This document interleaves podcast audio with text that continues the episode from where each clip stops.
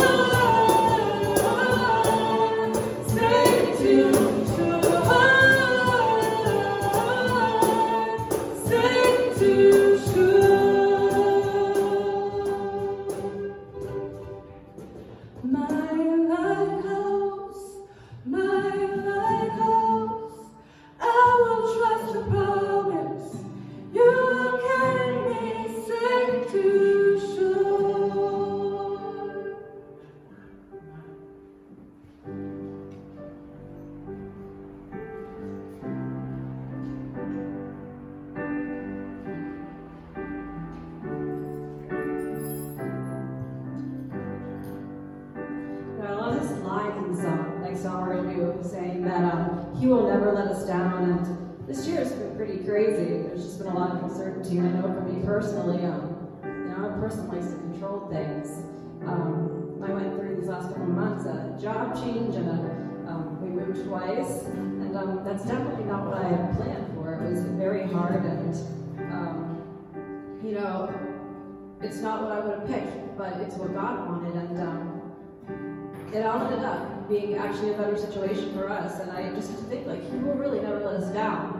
You know, we might walk through storms and um, face uncertainty, and it might not always be um, our choice, but God always has our backs and He knows what's best for us. So we're going to sing about that today.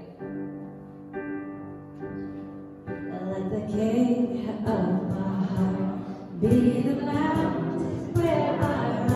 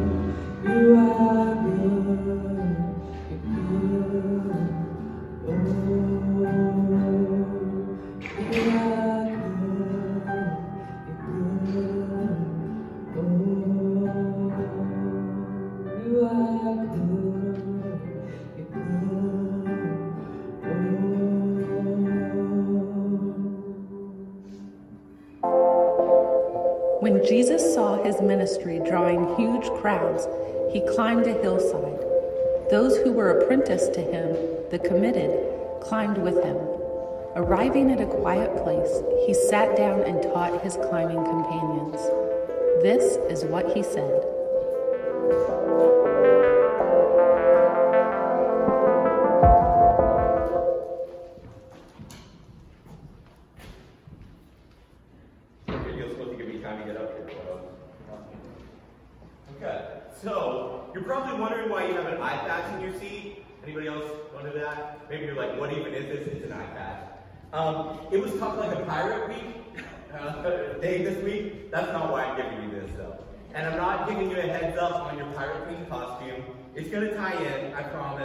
Sometimes I just put random things in your seat and they don't tie in, but this really will. So stay with me. Uh, we'll get there. I promise it'll tie into what I'm talking about.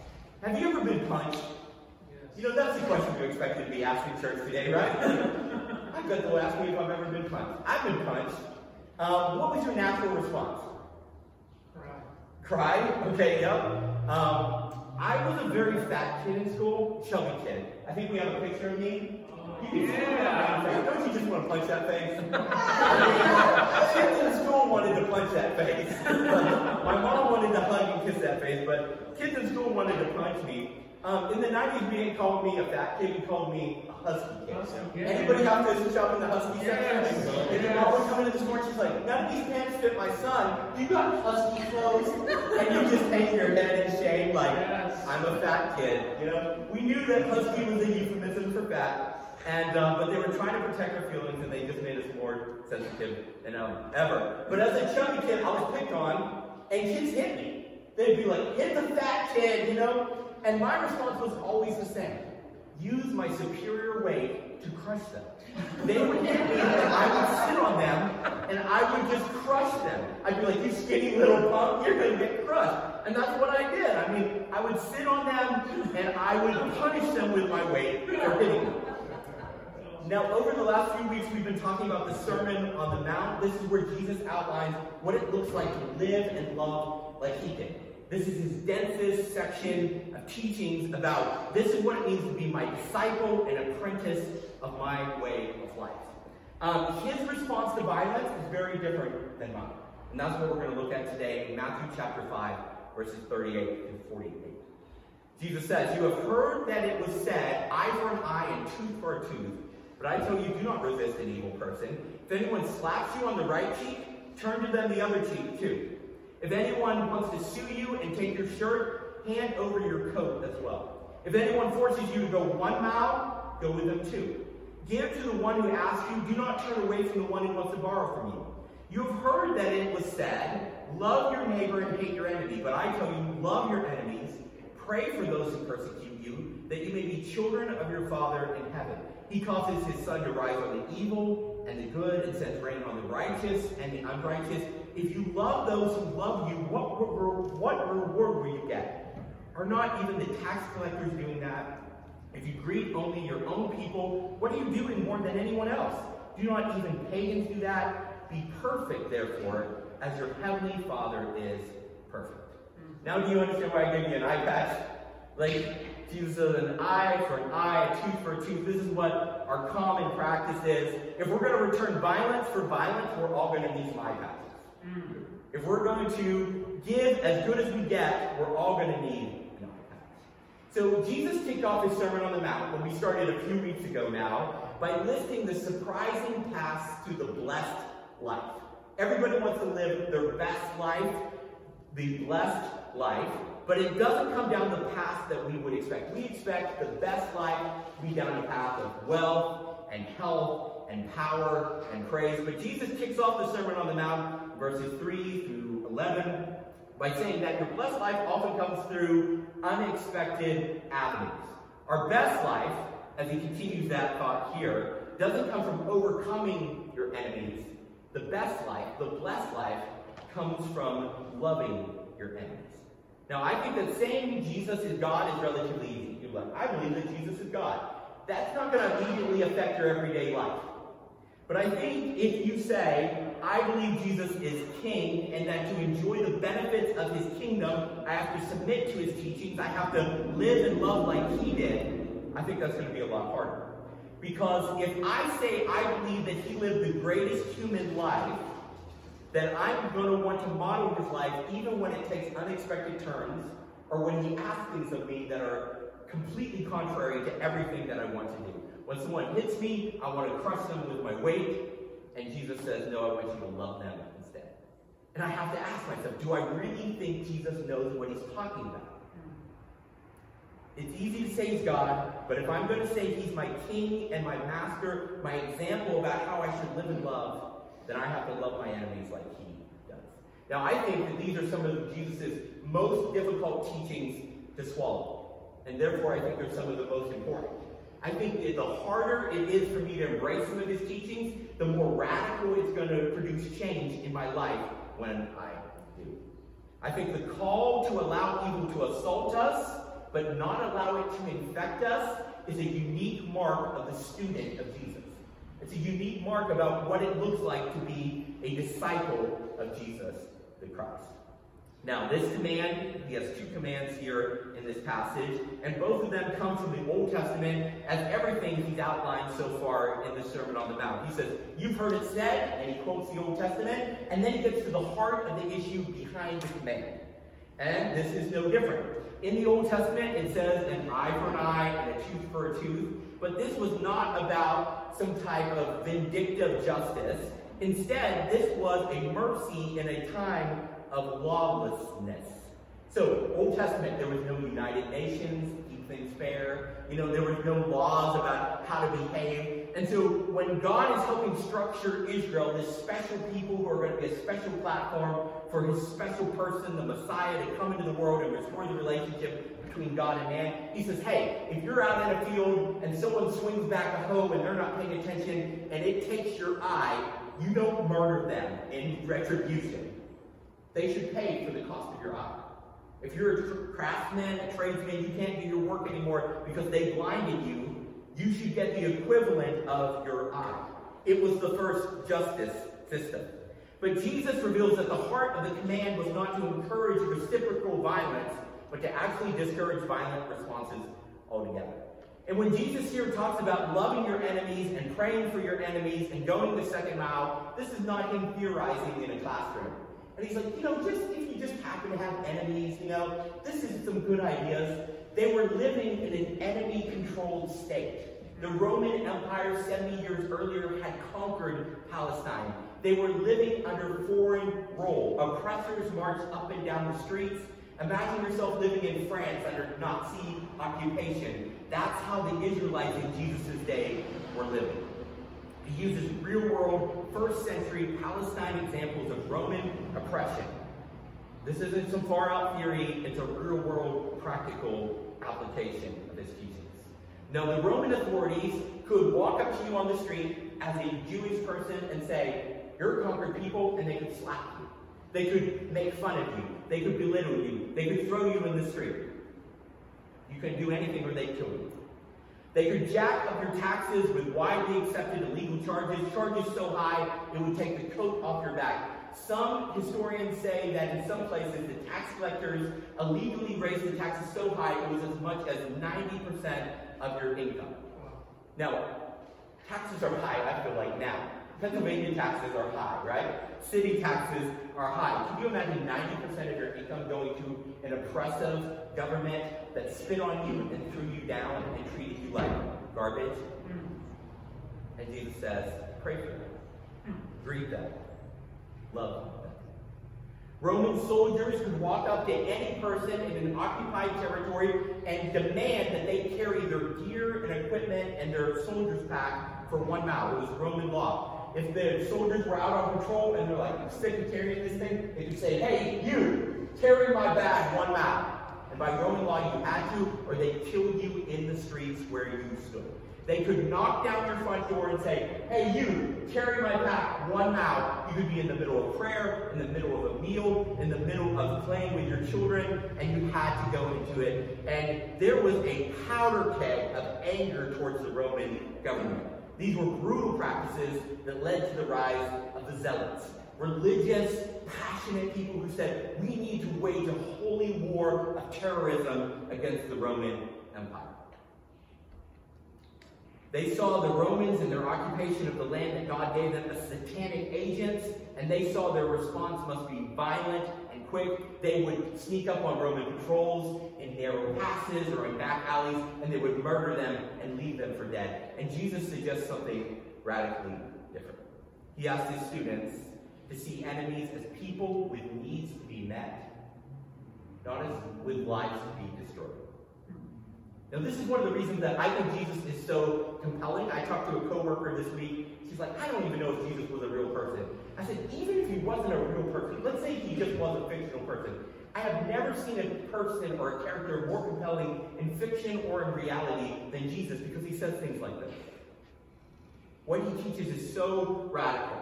And this is why I think that if everyone lived and loved like Jesus, the world would look dramatically different. It would change the world if we could teach everyone to live and love like Jesus.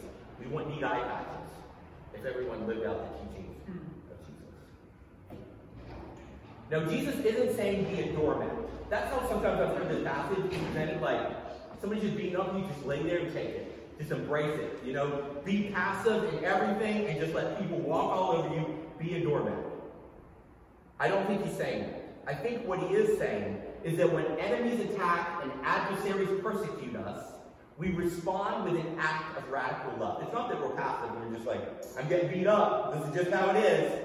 Instead, we say, I want to give as good as I'm getting. Instead, I am going to give good despite what I'm getting. To be like Jesus means responding to evil with unprecedented good. In Romans 12 21, the Apostle Paul says, Do not be overcome by evil, but overcome evil with good. See, evil doesn't win until we respond with. I think responding to evil or violence is not a passive act. Responding to evil or violence with love is actually the ultimate act of defiance. Now, Jesus isn't saying that we ignore people's bad behavior, that we're just like, evil has no consequences, like, just let them do whatever. You know, they're going to do this stuff, so we might as well let them do more. He isn't letting them off the hook.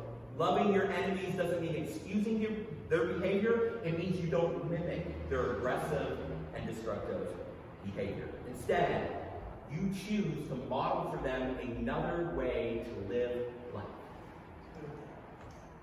Now, love your neighbor was an Old Testament command.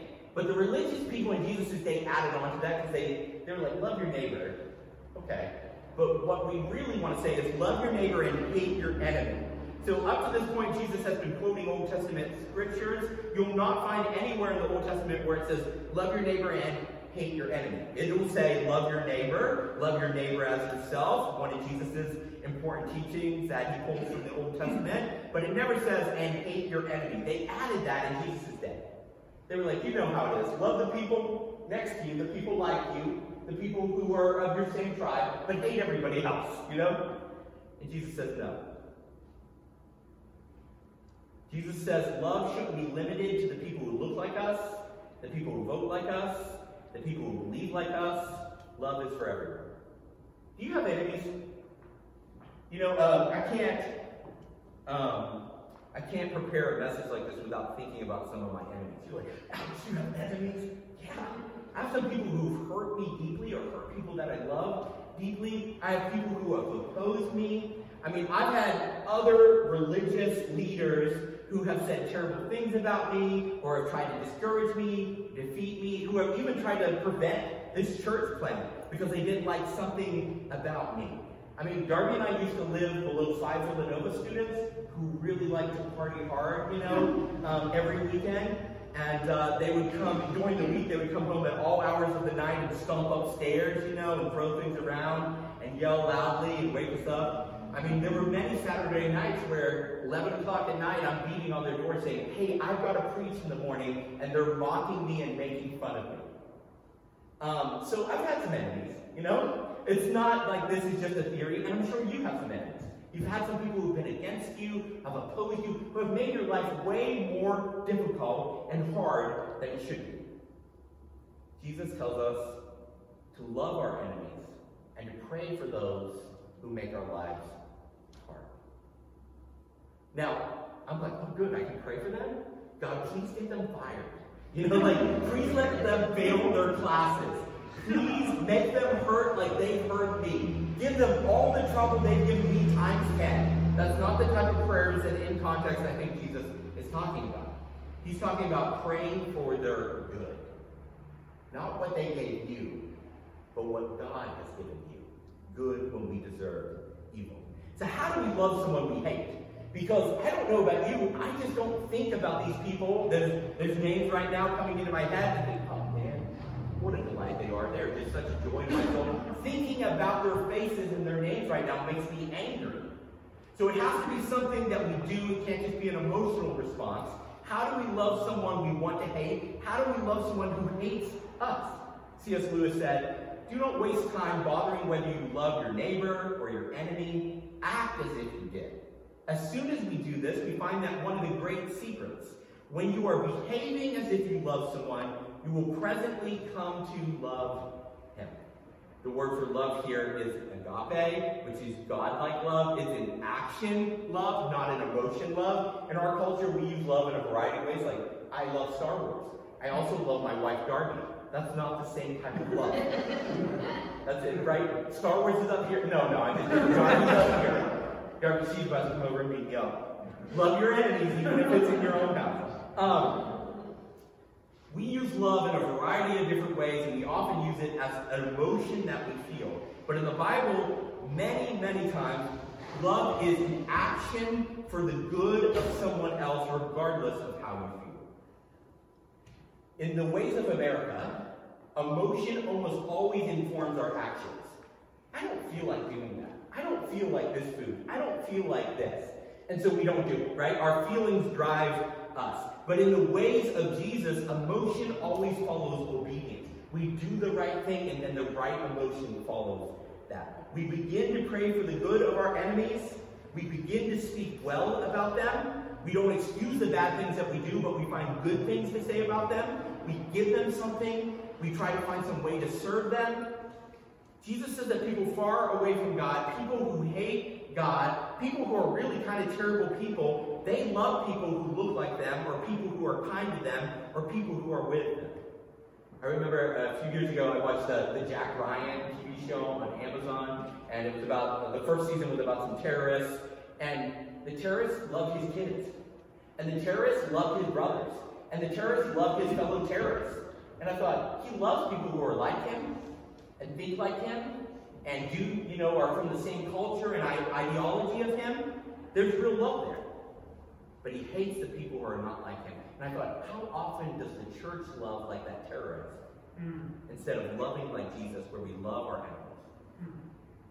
But God loves people opposed to himself. Now, you might be listening right now. Maybe you're watching online. Maybe you're sitting here and you're like, uh, I don't believe in God. I hate God. I talk to some people sometimes, and they're like, if there's a God, I'm pretty sure I hate him. And the good news is, God loves people opposed to himself. So even if you don't believe in him, even if you don't like him, he loves you. He believes in you, even if you don't believe in him. I find that encouraging. I find that inspiring. People who are becoming like Jesus, God in human form, love people who hate them. They love people who make their lives hard. They love people who persecute them. It's not what they feel towards their enemies, it's how they choose to behave because they believe what their teacher said that the best life, the blessed life, comes not from overcoming our enemies, not from making sure that our enemies get what they deserve, but from loving them. The love of Jesus transformed my life because while I was still an enemy with him, he died for me. And now, as his student, I'm beginning to see how good he is. And I believe that the love for my enemies will transform them just like Jesus' love for me transformed me. Now, this passage ends with a really strange command. Did any of you catch it when we read through here? It ends with, Be perfect as your heavenly Father is perfect. Did anybody hear that when we read through it? You're like, dang, Alex, like, what in the world? How am I supposed to be perfect? Like, you know, here's a little challenge for you this week. You know, be perfect like God's perfect. You know, that won't be that won't be a far reach, right? We're close. No, like if you're like me, you're like, I'm really far from perfect.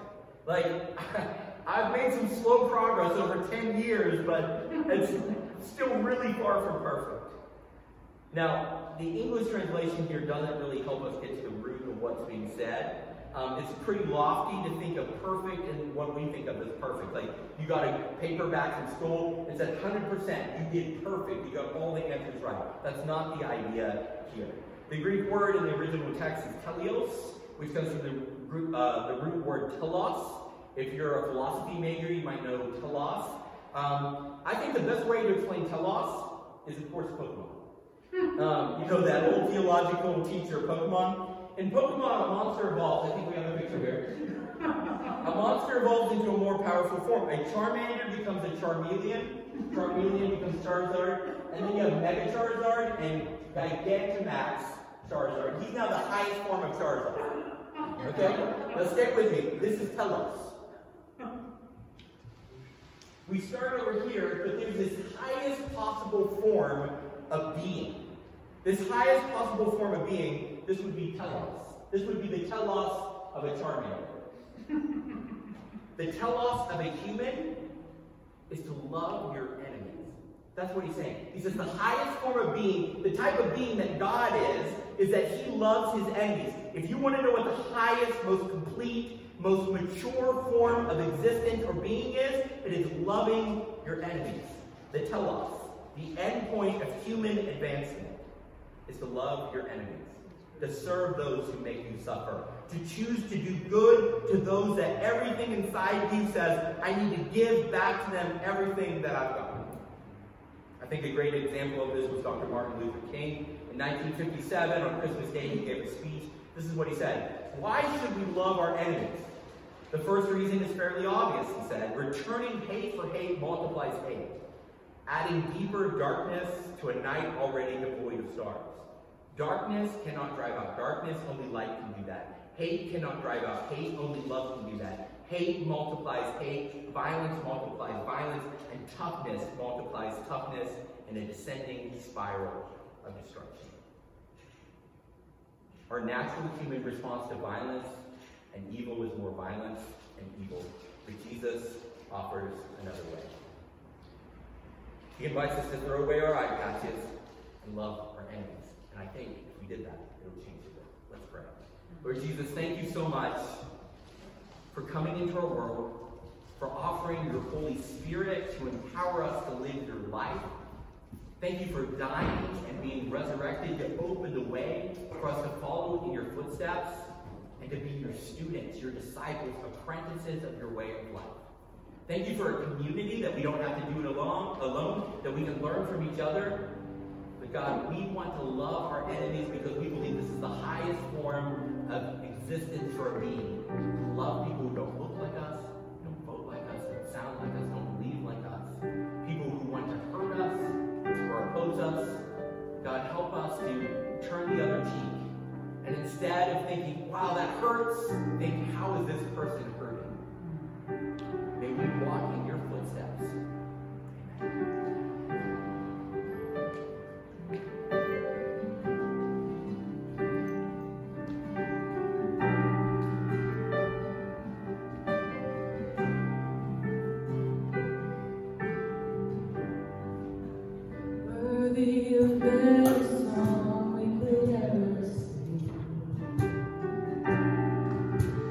Worthy of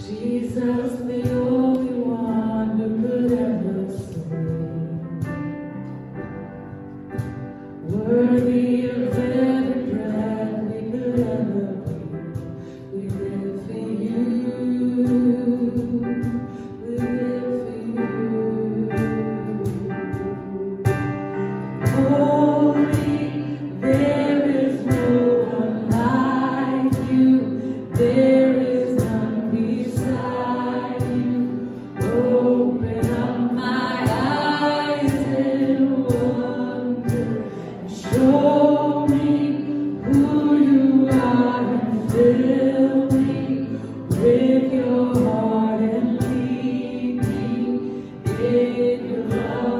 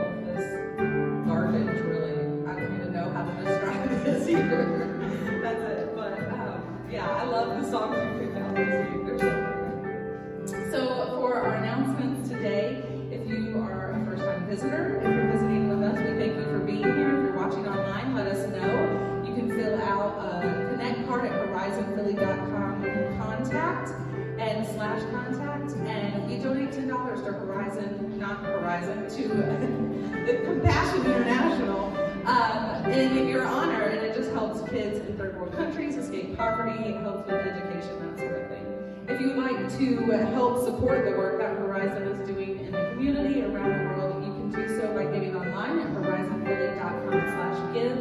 We have a bucket by the front door, or we have Venmo and um, instead of our normal prayer call, we've been meeting here at Wednesdays at 6 p.m. and just getting together, praying around the area for the area um, and around the neighborhood, just taking a prayer walk, um, weather permitting. Our book club, Alex is going to be texting everyone the link for the book club this week. So if you want to read through, was Jesus? What if Jesus was serious with us? Let us know before you leave here. Make sure we have your information, um, and we'll